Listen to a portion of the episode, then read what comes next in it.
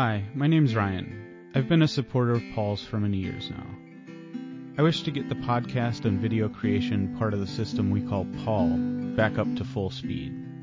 And I think Patreon support is a big part of that system. Go over to patreon.com slash Paul Wheaton, make a pledge for each artifact that Paul creates.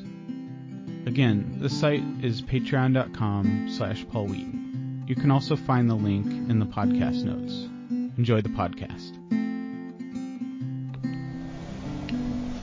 All right, this is a podcast that has been more than a year in coming.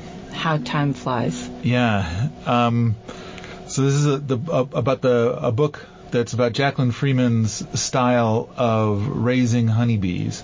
Does time fly like a honeybee? That was that was weak. Time. I know. Yeah. What I is know, it? Uh, time flies like an arrow. Fruit flies like a banana. Yeah. Also Yeah. weak. So. Um, You didn't come here for the comedy.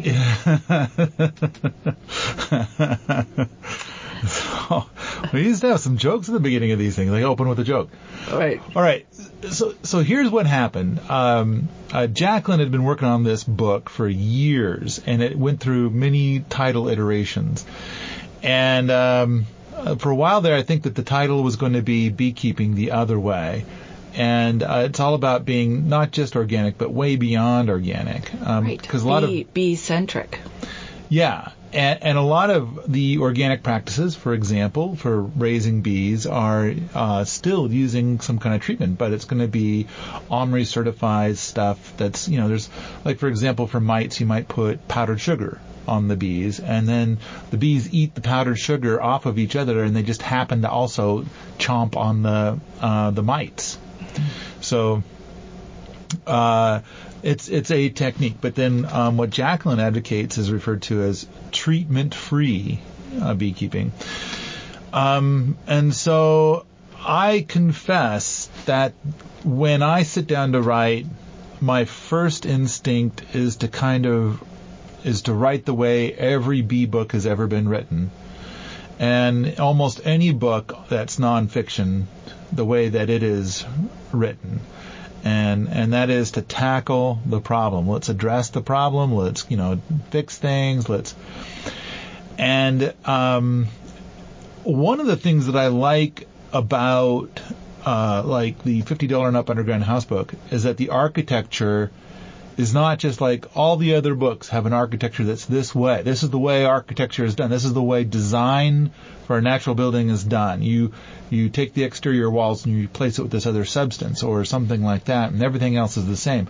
But that book goes in a completely different direction. It's so, it's like you're going to design the building backwards Right. and and it's like um so um when her book finally came out i did not like the title. I thought what a stupid title. And then i read the book and of course the title is fucking brilliant. It is it is a perfect title. It is excellent. It's the Song of Increase, and we listened to it on Audible, um, and Jacqueline reads it herself, along with a friend of hers who who does the voice of the bees.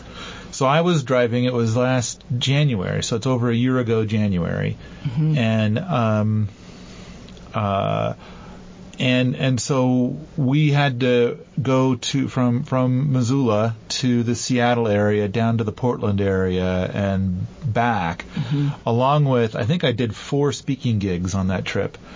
Um, and so we did a lot of little driving around, and we went to the Oregon coast, of course. Yes. Duh. And you got caught by a wave. That's right. In That's- January. That's right. That's right. The, the, the ocean kissed me, yes. uh, and boy was the wind blowing. But that's another story for another day. In fact, I don't think we ever did a podcast talking about that trip. There's a lot know, of cool I'm stuff having about that deja trip. vu. There, there, there was. I remember pie. I have clear memories of some rather amazing pie, um, which now I can't eat it. But that's another story also. Um, okay, so this, so we listened to it on the way, and and on top of that, it's like Jacqueline sent us a copy of the book, and then uh, she made a slight update to the book, and she sent us another copy. I bought you a copy for Christmas, so we had three copies of the book here, but we ended up uh, consuming the book as an Audible book. Um, yes. Uh, while we're on this trip, because it's so hard to find time to pop open a book. Mm-hmm. And I'd been just aching to read it. And so, wow, it's on Audible. Let's, let's do it on this trip. Okay. Yay. We need to travel more so we can actually consume more books. Uh, which I kind of think that a lot of our book review stuff is the way that people are able to consume books. Like a lot of the books we review are not available in an Audible format.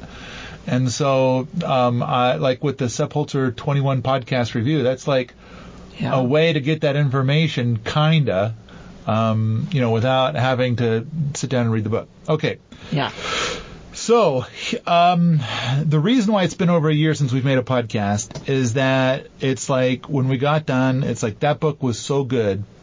We need to go and get our physical book out, books out, mm-hmm. pick pick one of them, right, and and go page by page and uh, make thorough notes and mark it all up and um, and do a good job because it's a great book. Um, and uh, uh, so what happens is is that we kind of have this idea in our heads that it's going to take about four hours to go through and mark up the book. And whenever we sit down for a podcast, we say that we have only this much time, and it's not enough time to mark up the book and record a podcast. And so it's it's like we'd have to set aside a whole day, and that just never happens.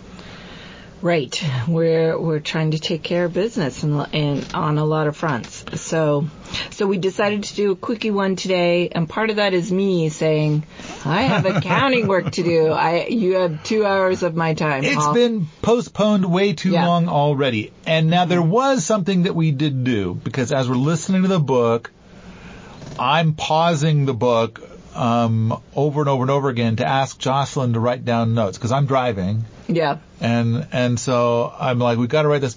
And and so, but my notes are not for a podcast. My notes are for Jacqueline.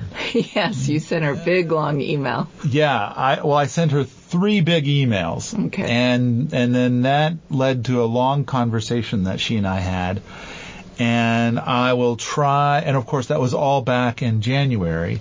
Right. And um, pretty much, I uh, I think the book is very good as is, and I want her to overhaul the whole book.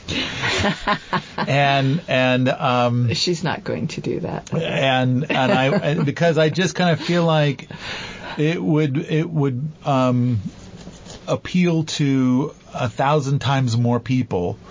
Um, if because of the way it's written and the style of it and things like that. Um, so, uh, uh, but and so I I talked to her, and my impression from talking to her was is that she agrees with my analysis, hundred percent. Everything that I talked to her about, it's I maybe she was just telling me what I wanted to hear, so I leave her alone. But I don't think that's the case. I don't think Jack Jacqueline flies that way. Um, and so uh, what I'm going to do is instead of having gone through the book again and wrote, write careful notes, is I'm going to um, try to we're going to try to make this podcast based on the notes from uh, the stuff that I sent to Jacqueline, and uh, hopefully that'll help. Now there are a couple of stories in the book that are profound. Oh, lots, yes. And so without looking at my notes, because I haven't looked at my notes yet, um, that I sent to Jacqueline. The one story, well, there's two big things that really stick in my head. And so the the the one story that sticks in my head, well, okay, I better say the stories before I forget. But I want to also talk about, well, and I'll get to that. Oh, so much, and I don't have, so I have poor podcast notes. So this will be a poor podcast about a good book, which is a disgrace. But otherwise, we're not going to get it out. Right. The first story is is about. Um, how the bees live their life, how they hear the hum of the hive as a pip, which is basically the larva. Right. Um, and uh, how they take on many of the jobs. And then the last job that they have is uh, to go and collect pollen for the hive. And then the story, the number one story that sticks in my head, is about the uh, the old bee Oh, me too. that that uh, comes back, and so so Jacqueline has like every time I've ever been to her house. I mean, she's got a bunch of chairs and stuff out by all of the hives. She spends large tracts of time like right next to the hives. Observing. Sure, observing. I was going to just say hanging, but Yeah. but Well, communing, yes, that's probably more. It's probably more active in Jacqueline's persona than just observing. So, but she is observing. She's watching. Yeah. But, but I think uh, how this book comes to be is that she is trying to hear the the different kinds of hum that come from the colony Yes. and um, and so I've got a lot to say about that. We're gonna, and I'm going to come back to that. I will circle back to that here in a moment.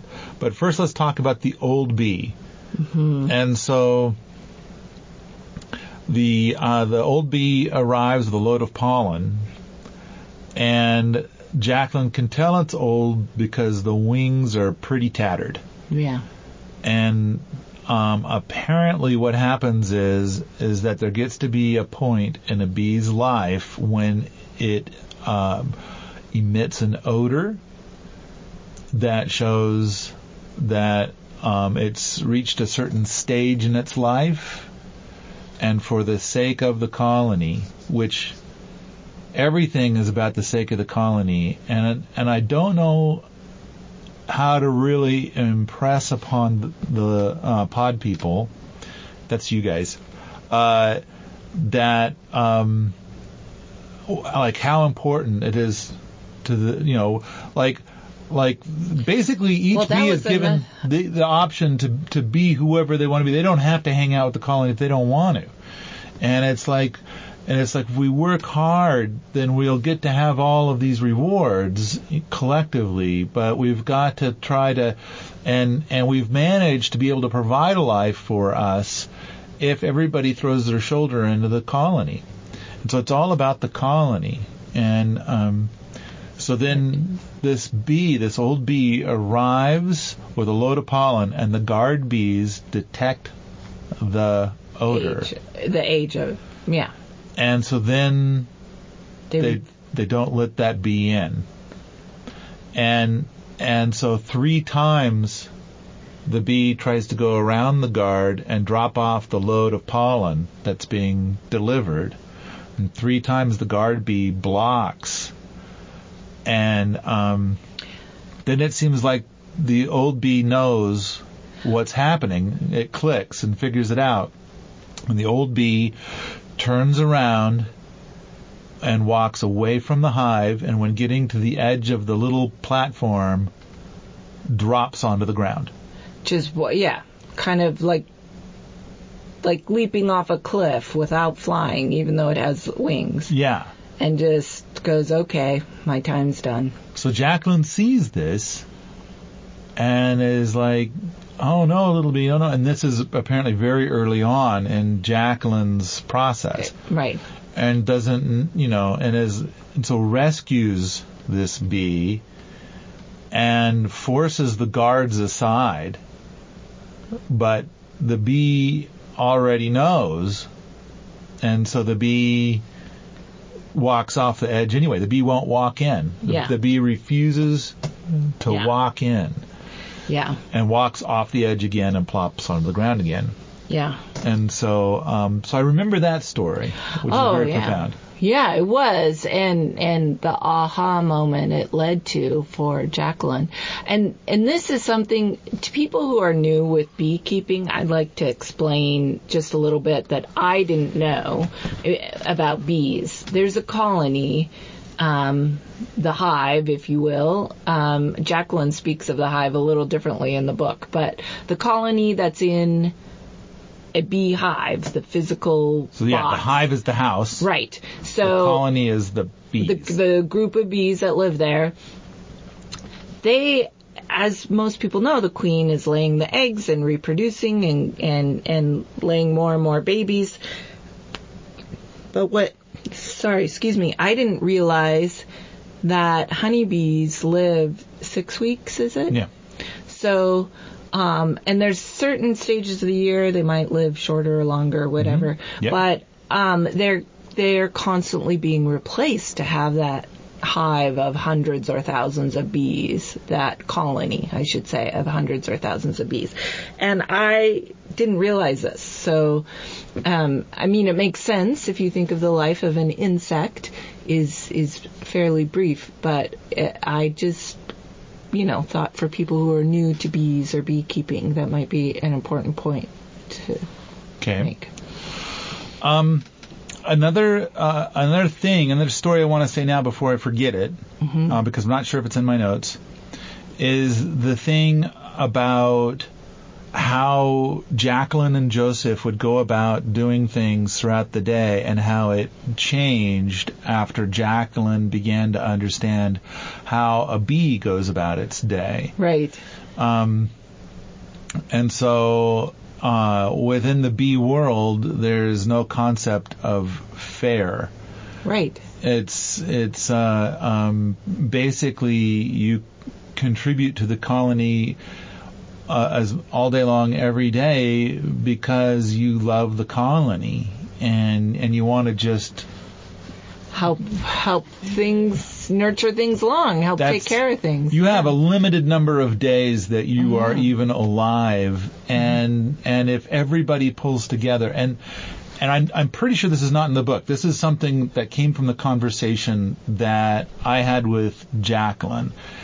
And uh, the thing that I I got the impression of, but I don't think it's mentioned exactly in the book, is that the the the powerful force that everybody in the colony wants is for the great divide, which is swarming. And so Jacqueline told me that that is true.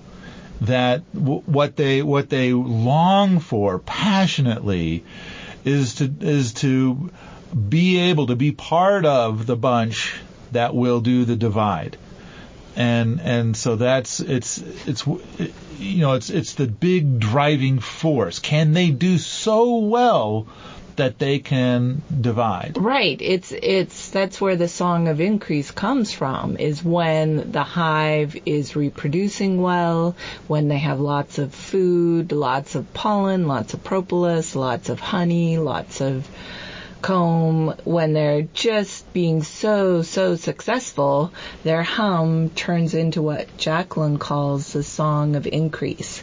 And that just means they are. They're, they're, they're growing, they're expanding, and they're ready, you know, they're, they could, or they're on that path to swarming, which is, we're multiplying, we're expanding. That, this is what a healthy hive or a healthy colony does.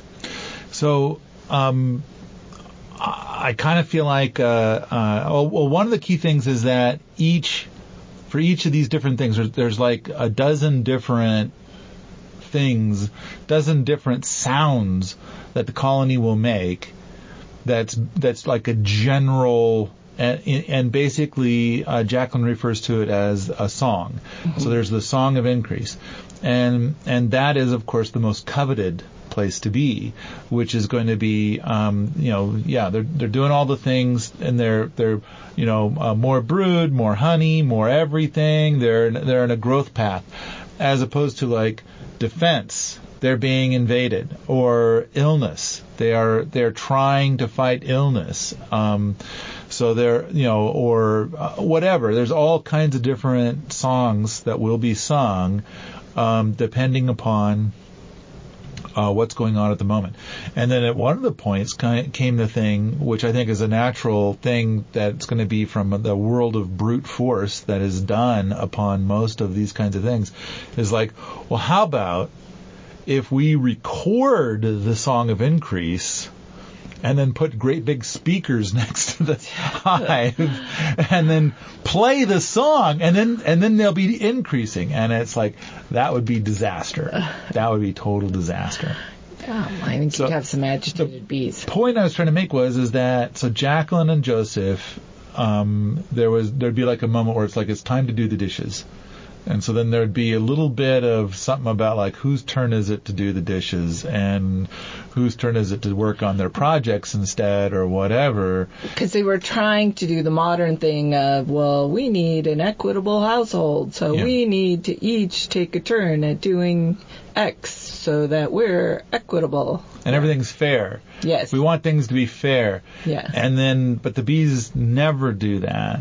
It's it's like basically there's not enough hours in the day for them to give to their community all that they want to give. Right. So there's, um, uh, isn't one of the first jobs helping take care of the brood? Yeah. And then there's, you know, and then there's the one all the way up to gathering pollen, and there's guard bees, and there's they rotate through these roles, as you said.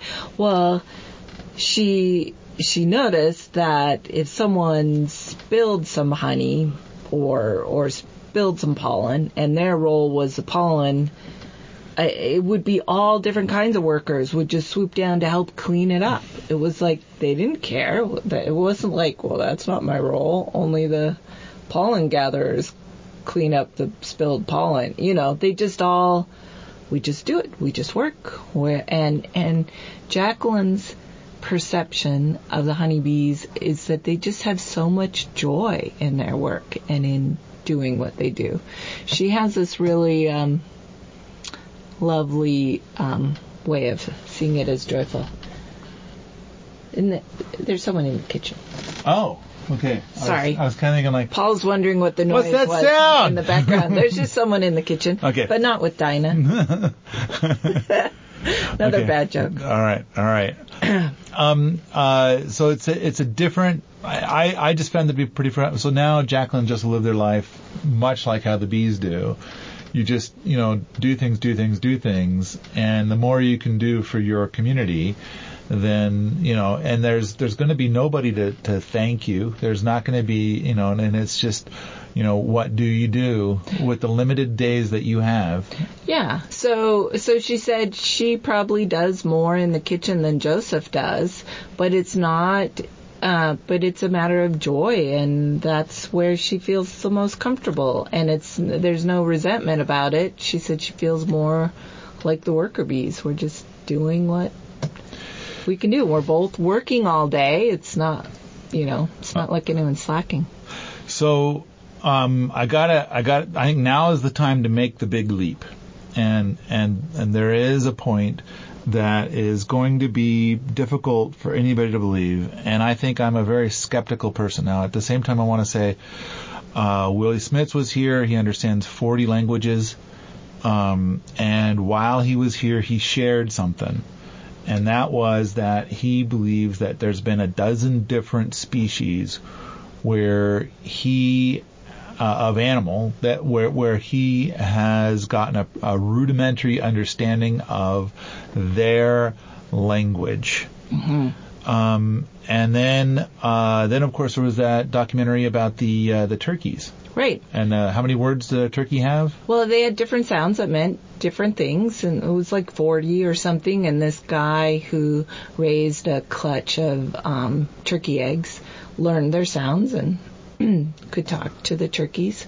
Um, yes, so there, the, I think there's been a lot of research in this space with a lot of different animals, and um, I so the the book was starts out with Jacqueline's voice. She's the author, and then um, uh, her friend and where's where's Where's, does where's what the oh uh, well it wouldn't be on the book, but in the Audible um, production.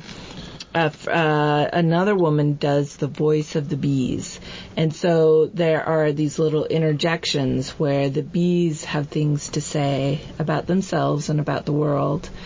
And when we first started the Audible book, that was a little strange. Um, um, both the woman's, the second woman's voice took a little getting used to. I love Jacqueline's voice. But then once we got used to it and understood what was going on, we both became more comfortable with it.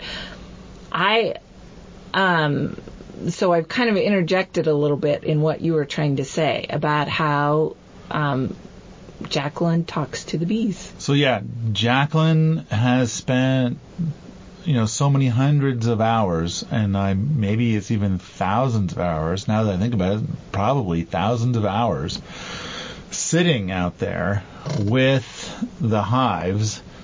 Um, and um, just observing and hanging out with the bees. That in time, I think she's kind of been able to learn the different sounds that are made as part of um, her being there. Like um, Yeah. this one's making a sound that's basically saying, you know, we're sad, or you know, but but anyway, and then she's kind of broken those down. but um, uh, I believe she has uh, uh, come up with a way to communicate uh, with a colony in a very rudimentary way. And now, um, basically, when it when it comes to that part where it's like in our own words, um, first you gotta the the thing I objected to with Jacqueline was is like it's not really in their own words because you know they don't. It's not like they know English. Oh, right. You are barely being able to understand um, different kinds of sounds that they make, and to be able to have a very slow and long drawn out form of communication with them. And and so then you're you're effectively attempting to translate. So um, part of my conversation with Jacqueline is is that I kind of feel like all the stuff that's about that's called in our own words should probably be about a quarter of the size of what she's put there uh, in inside the book. Um, uh, and that and that the the statements that they're making in her book, while it's brilliant, it is it is the way to put it, uh, and it's the way to do it. And I I honestly believe that that there is that Jacqueline is doing this, which I think most people are going to just find that to be absolutely unbelievable. And it's like that's cool. Don't believe it, and then read the book, and then try on these messages. Just try them on for size to get an idea of what you think and how much you you think that the message has weight and value to you. Right. I, I think I think a, a healthy skeptic can still appreciate the book and even appreciate the parts that are called in our own words. And I found the other narrator's name, Robin Wise.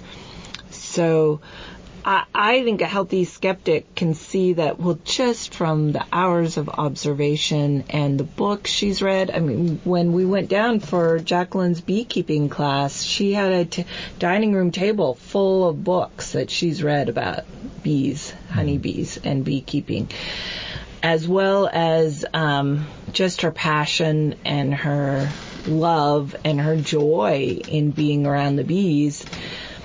E- I think even a healthy skeptic who may not believe there's an actual discourse going on could interpret Jacqueline's writing of in our own words, which is meant to be the honeybee words, as her interpretation of what she's observed.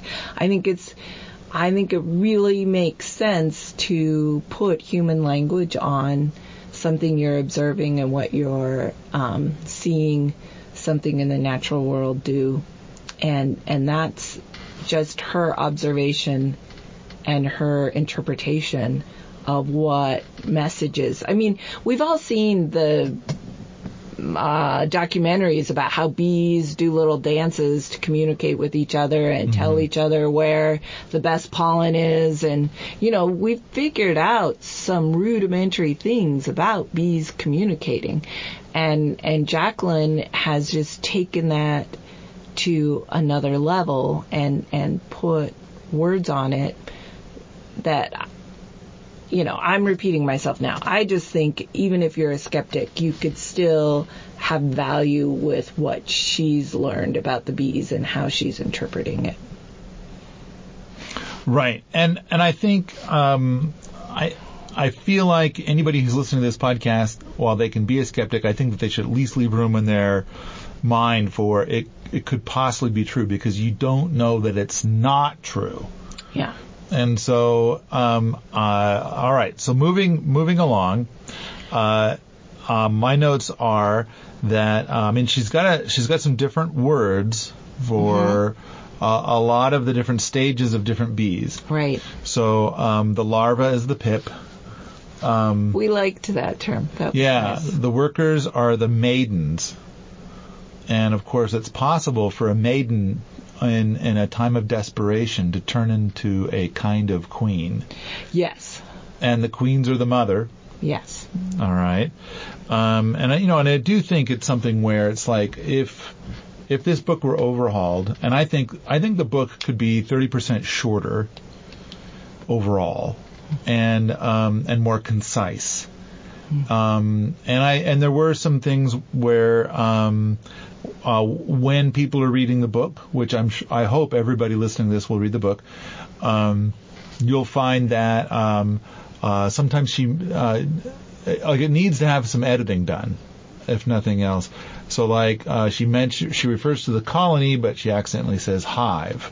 And so it's like, okay, so let's have some forgiveness in that kind of space. But um, I, I I would have liked the idea if um, for the for the drones that if she'd have stuck to what she wanted to call them. Now um, I don't remember. Um, uh, oh, I think I think she referred to them as shaman. The drones.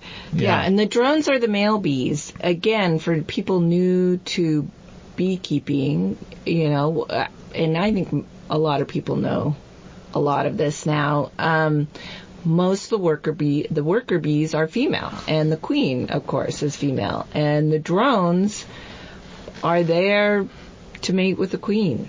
Uh, and we thought that was their only role, but Jacqueline had some very different ideas on what they're for. So now I, I think a good name for the drones based on what Jacqueline has shared would be emissary. Mm-hmm. Because what the what the drones do is that they're allowed to go into any hive. Right.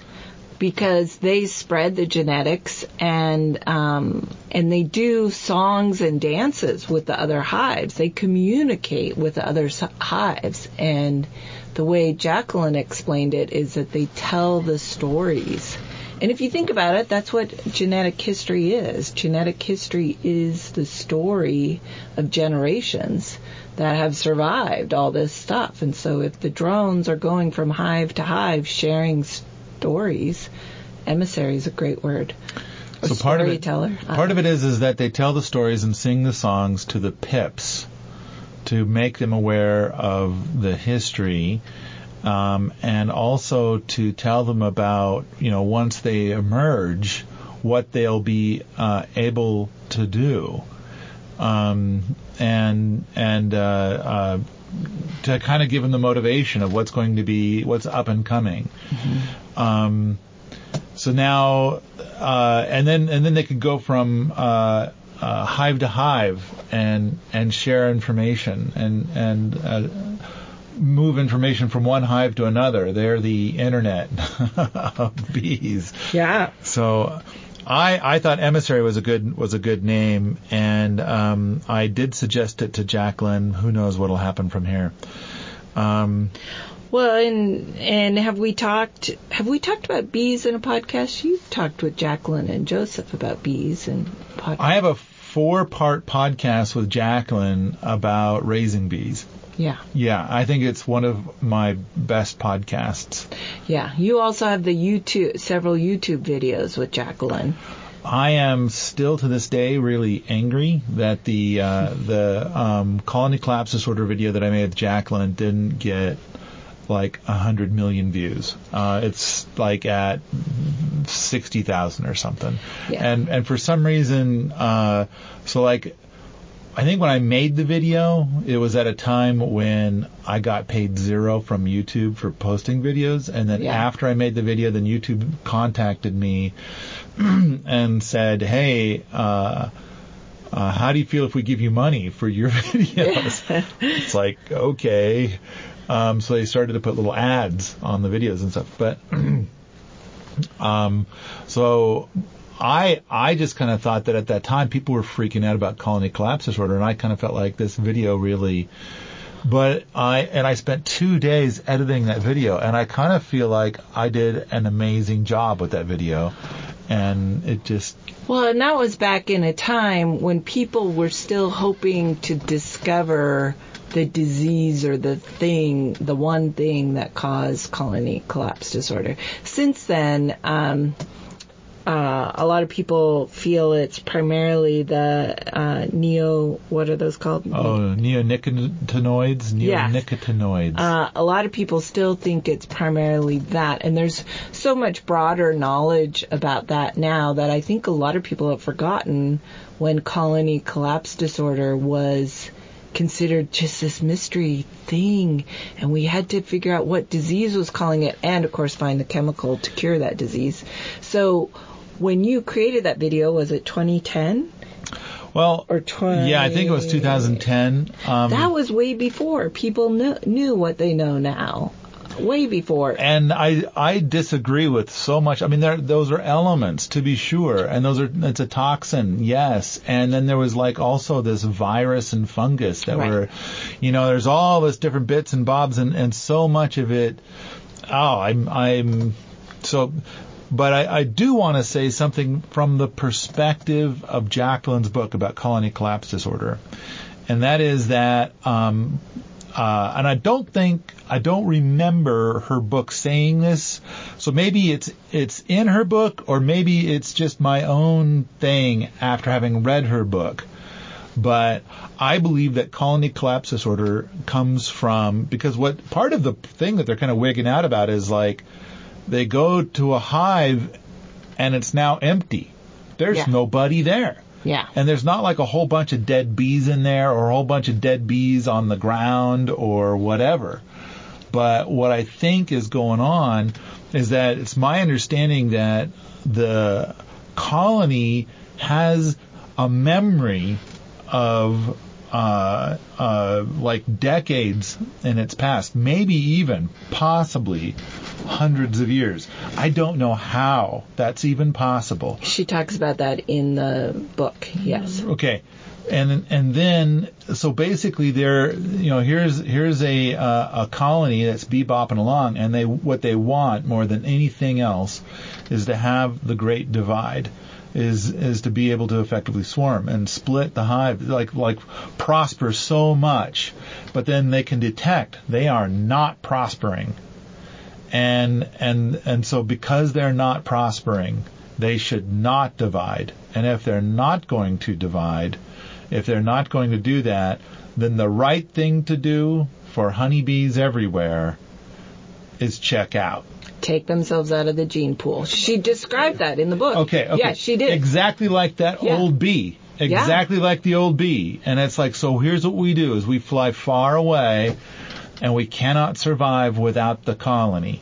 And so we have to all go far away and end Yeah. this. Yeah. And I, you know, so I think Jacqueline wrote genetic line, but of course, you know, bees don't know what a genetic line is, but they're going to basically think that, you know, it's that, that our group, whatever we're doing, whatever we've been Yeah. programmed to do, does not work and we should not reproduce. Therefore, it is the end. And, Yeah. and it's, I'm calling it the end. Yeah. The entire colony just decides to be done. To not be, yeah, not, Right. not continue. And It- and part of it is is like if it's some sort of disease, you have to end the disease by by ending this colony. yeah.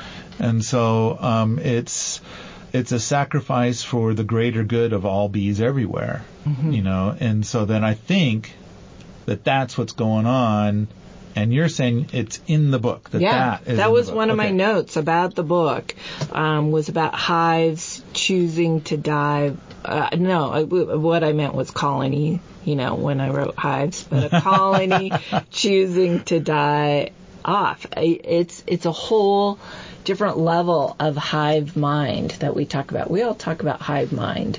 And, and and that's a whole different level of hive mind uh, self sacrificing level that I think a lot of us couldn't imagine. All right. So uh, my first note here to Jacqueline uh, is I very much like the stuff about life force, and so basically, um, and I think that this is something where there's going to be vocabulary within the bees, and it's like and and when I talk to Jacqueline about it, it's like, okay, let's let's enter the world of sci-fi for a moment. Mm-hmm. Uh, we go to some planet that's like 87 stars away, and there's life there, and we try to visit with them. And the way that they communicate is so completely different from the English language. Right. It's like uh, gonna gonna take uh, experts, you know, uh, a uh, hundred years to establish a line of communication, kind of a thing. It's so very different. So um, anyway, so life force is going to be um, something that that Jacqueline has converted to English to try to you know equal whatever it is that they're saying.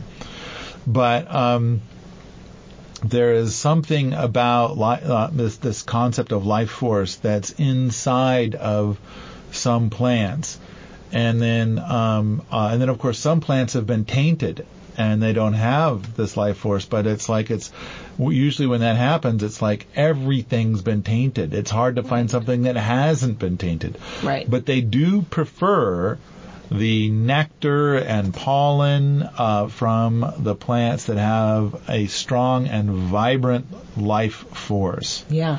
Um, and then um, when they bring that back to the colony, then um, they want to preserve the life force and maybe even add to it. So then um, a fair bit of the book talks about how the bees do fermentation. Um, and that and adds propolis. Um, well, yeah, there's there's the propolis stuff. So, um, but but you know, making honey from the nectar. Right. Okay. Um, and and so, uh, uh, and how that's preferred, and and but anyway, putting life force into the food is critically important.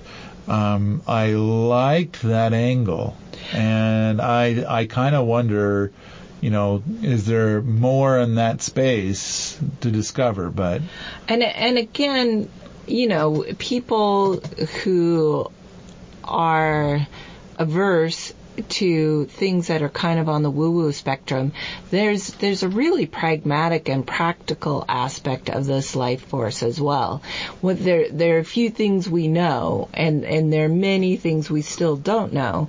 So, for example, with some of the uh, hobbyist research I've done into nutrition, they they've taken wheat and they've bleached it and refined it till it's white flour and then they've added, then they found out people were getting rickets. so now you usually don't find white flour unless it's been enriched and and some vitamins and other things are added back in. So now of all the of all the vitamins and all the known micronutrients that we know about, vitamins, minerals, bioflavonoids, things like that, when they refine a food, like let's say wheat to wheat flour, and then they try to add back in all the nutrition to it that we are aware of and know about it.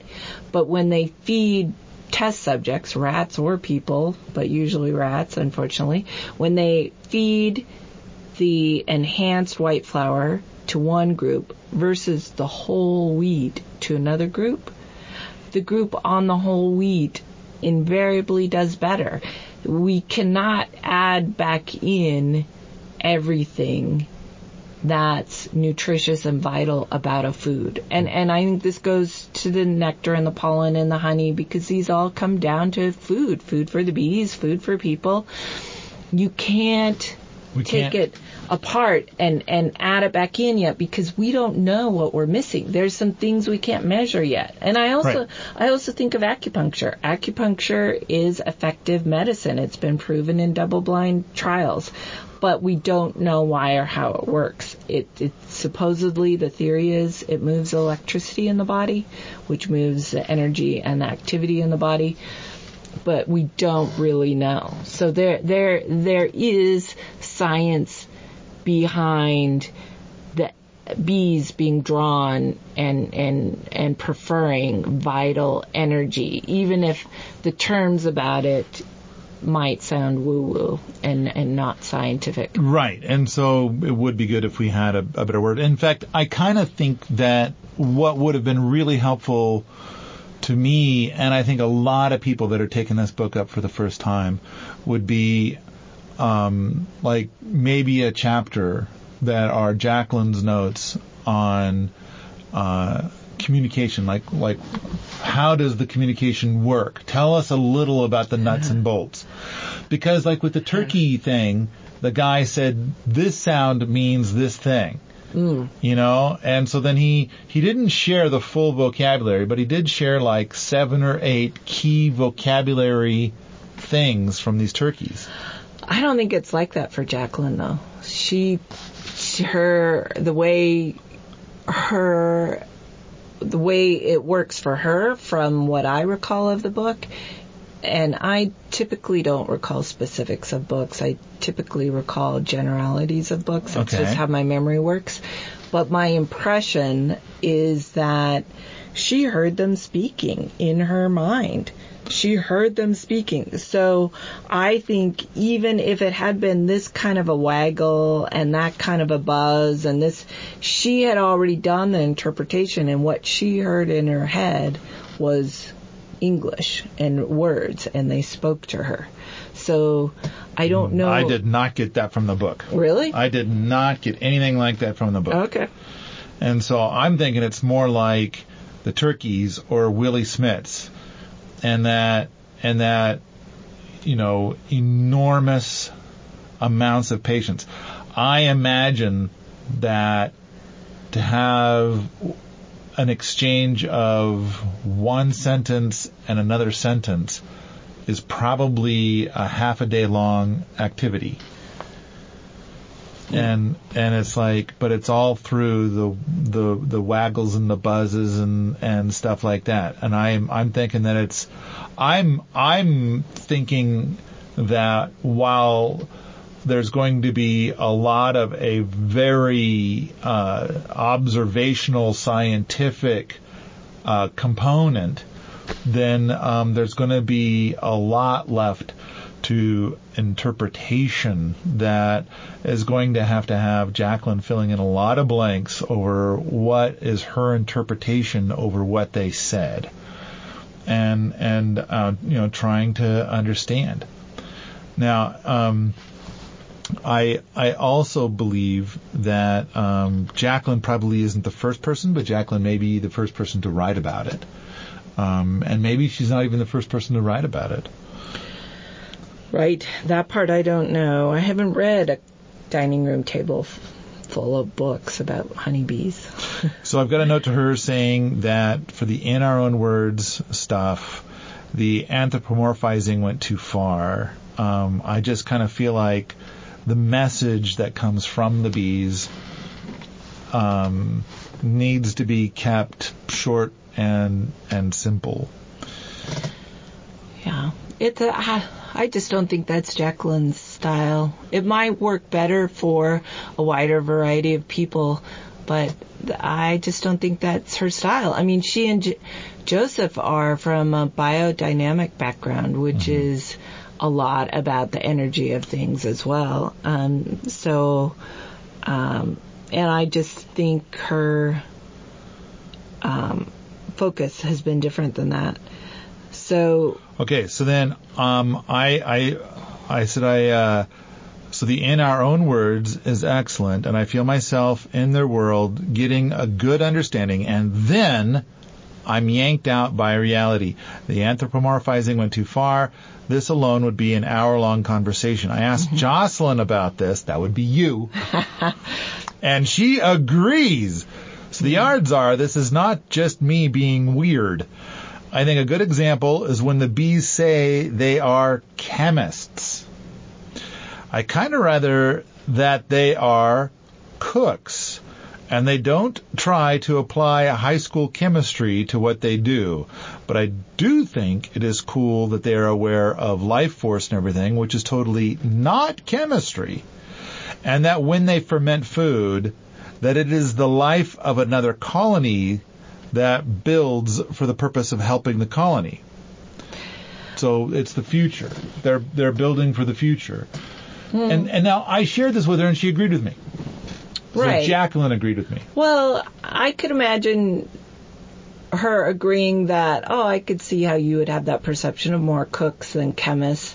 Although a chemist, um, I mean, at the end of the book, and I may be jumping ahead compared to where your notes are, at the end of the book, she talks about how the bees you know what they're doing and what the bees want to do in in her interpretation is to have this um, protection or energy grid over their world that they you know it's important to them they see this grid above all these plants that they're they're enhancing the plants they know they are and They are and the- gardeners. yeah, and the plants are enhancing them, and then the people, if the people are in their protection grid and stuff, this is all part of what they're trying to enhance. So, in that sense, as they're fermenting the nectar, as they're creating propolis, as they're doing all these different things, and as they're pollinating, they are trying to create something uh, more than just cooking. They want something that's energetically positive, that's part of this whole connected grid energy protective thing. So to me, that's way beyond cooking. So now I'm thinking I could see why she chose the word chemist for what they were saying instead of cook. Right. I mean, they are stewards of the land. Mm-hmm. And, and as, and for that part of the book, when I was hearing that, and I'm thinking like, that is so profound and that is so powerful. But part of what I was thinking was that is why you don't put a bunch of hives together. So often you'll be driving on the road and it's like there's 60 hives all in a bunch. And I'm thinking like, no, you should have one hive here and the next hive needs to be at least uh, 300 feet away. Yeah. You know, something like that. Uh, the idea that all the hives are in a bunch, because yeah, they've this this is like this is the area that we are nurturing. This Yeah. is the area that we're stewarding, and and then of course they also determine whether or not the people are um, uh, benefiting their Yeah. plan Yeah. or destroying their plan, and and that's an important thing. Now, another note that I got in here um, is about the whole concept of the beekeeper, and I think that that for most colonies, the beekeeper would be vilified. Um, I mean, because of the things that they do, and it's and and the idea of opening the hive is so contrary to this book. Like, I'm going to open the hive and dig shit out. Right, it's right. like that so does not fit with everything else in this book. But um, uh, I I I kind of wonder if um, so. Of course, I I would imagine that they have a very good relationship with Jacqueline, and they're going to. And I think Jacqueline had some stories to tell about things that happened where the bees helped.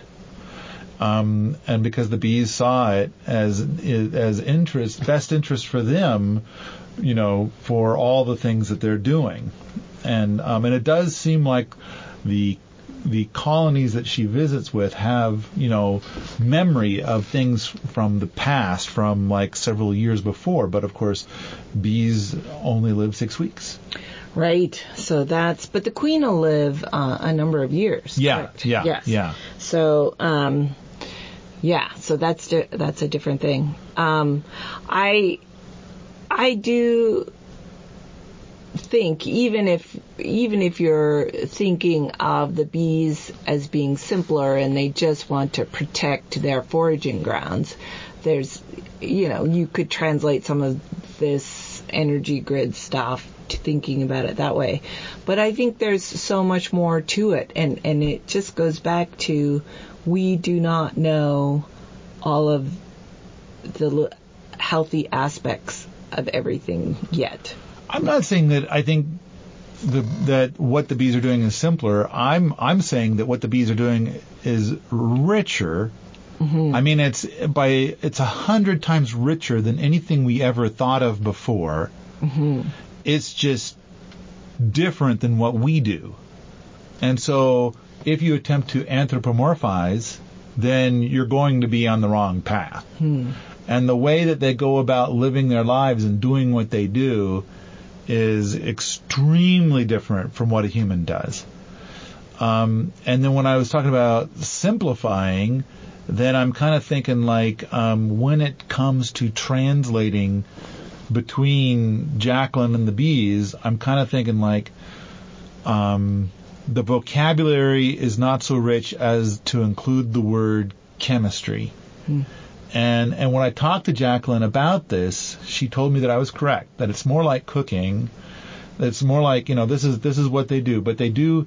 But the thing is, is there's also stuff that they do that she didn't have words for, but chemistry seemed to be the best word. But Yeah. now she thinks that chemistry probably isn't the best word.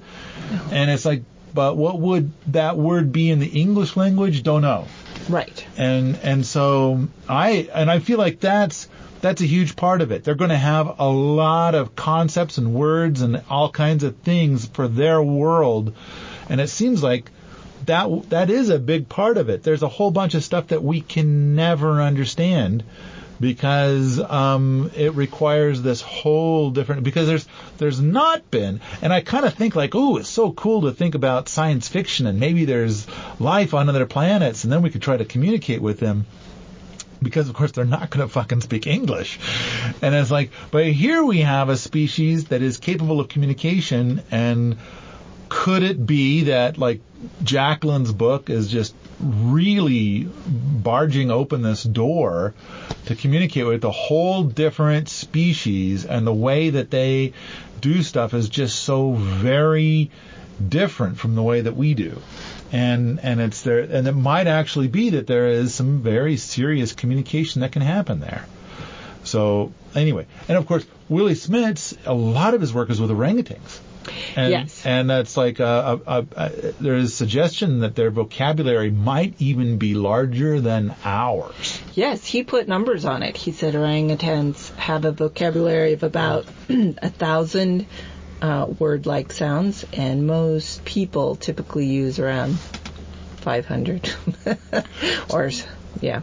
So I, I suggested to her that I would, because the word beekeeper was used a lot, and I proposed that um, beekeepers in general might possibly be, in a way, vilified because the in her book that she talks about the bees can detect a kind of wrongness with certain things, and so um, I was suggesting that there would be instead of a beekeeper there would be a bee collaborator, and that you're trying to be respectful to the bees in in these ways.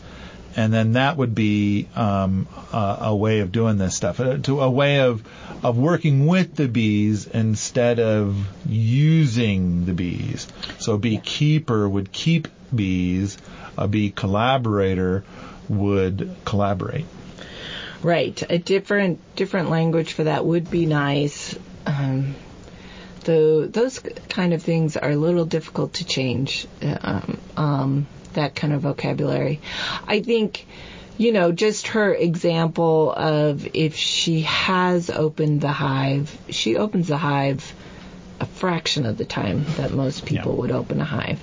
Um, when she has opened it, I, you have told stories over the years of how, you know, for her to put the frame back in and put the lid back on, she makes sure not to squish a single bee. I mean, she she is so careful and so patient and takes such a long time to get everything back in there that she's really developed a ton of um, calmness with the bees and trust with the bees. And most of the time, she does not wear a bee suit because she just has this rapport with the bees and and and uh, they know her, she knows them, and she does everything she can to not hurt a single bee. So that's why when she saw this old bee falling, ah, you know, falling off, she thought when the guard bees wouldn't let the old bee in, she was like, "I'll help," and then she had the aha moment that they decided the bee was too old, not good for the colony. So I um, proposed that with this idea of the beekeeper versus the bee collaborator, that Mm-hmm. that um, for any colony that there would be three general paths. One is to be totally wild and all the risks and misery that come with that. Mm-hmm. So it's got its upsides, but it's also got its downsides. Um, and uh, two, entrapped in the world of a beekeeper, uh, usually horrible and far worse than being in the wild. Sometimes not too bad, but generally not as good as being wild. And then number three, in a symbiotic relationship with a collaborator, very rare and the very best. And so they're respected as partners uh, in in you know being stewards of a piece of land. Um, and and so then they'll each care for the land in the way that they see fit, and you know, uh, uh, hopefully, you know, everybody everybody benefits in the end. in the in the video you made with Jacqueline talking about what can what factors might lead to a colony collapse. Um, did did she talk about mites in that video? I can't remember.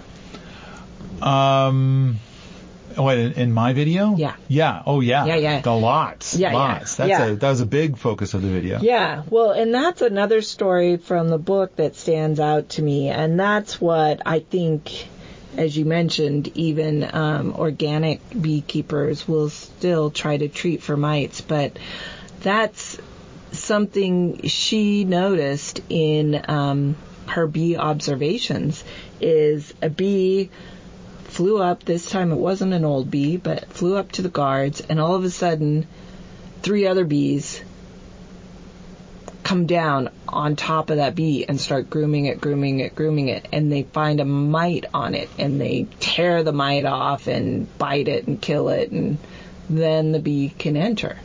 So, I mean, it's a different type of guarding than we typically think about. Yeah. But it's like, okay, no, this, this, we're going to groom you, get those mites off before you enter because those mites are dangerous to the colony. So, um, she's actually seen a healthy colony deal with mites in a healthy, proactive way.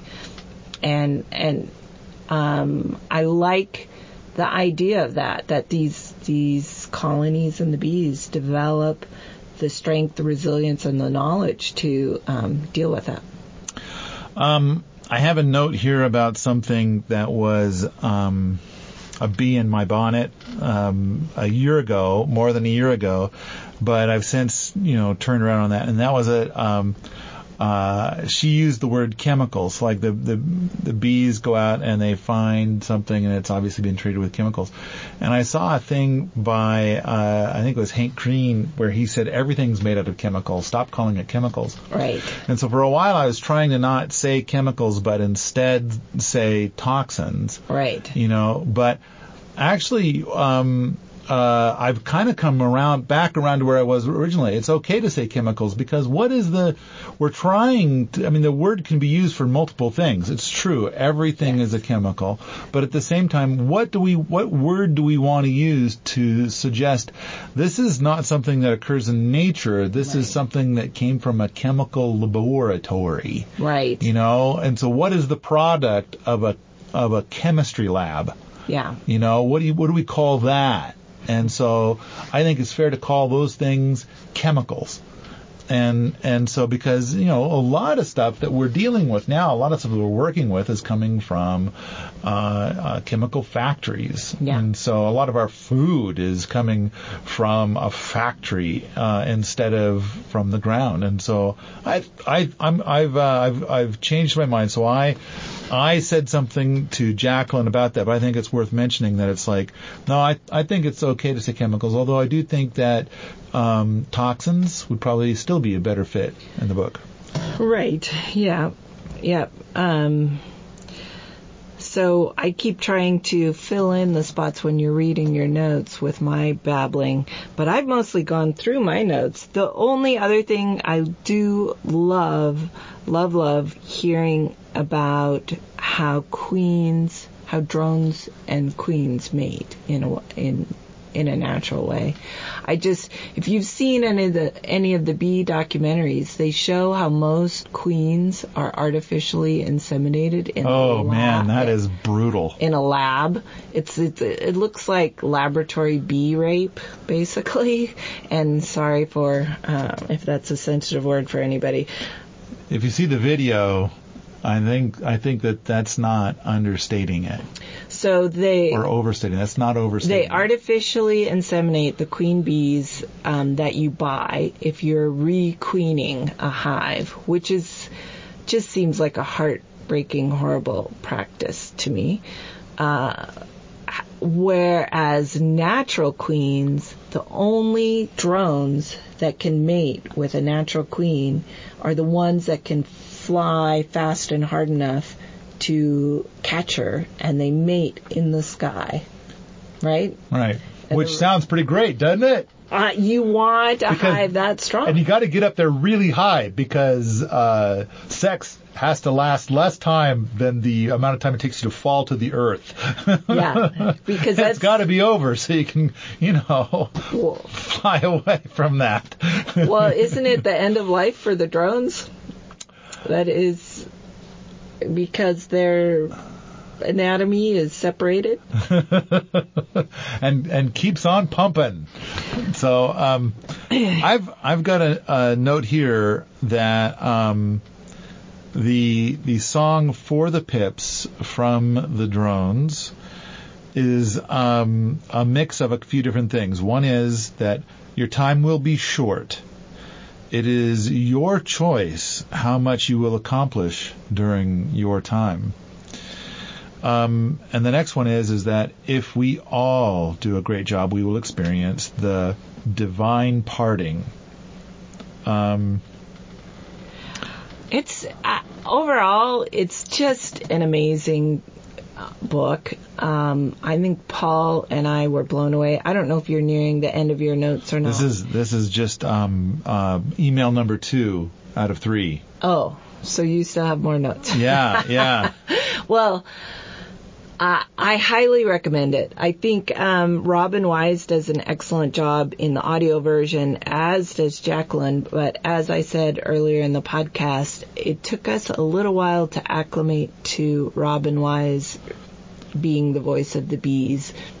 Um, but af- but keep going. You know, if you listen to the audio version, keep going because I do think it, that part gets better and Paul is still reading through his notes. I really enjoyed hearing more and more about the propolis too. Okay, um, I've got a note here uh, to Jacqueline, and um, this is this is going to be odd, okay? But um, I believe, uh, and all right, I'm going to just I'm going to say it. I think a lot of people are going to cringe when I say it, but um, I think that if she rewrites the book and puts it back out, that um, I would not be surprised if a religion forms around the book.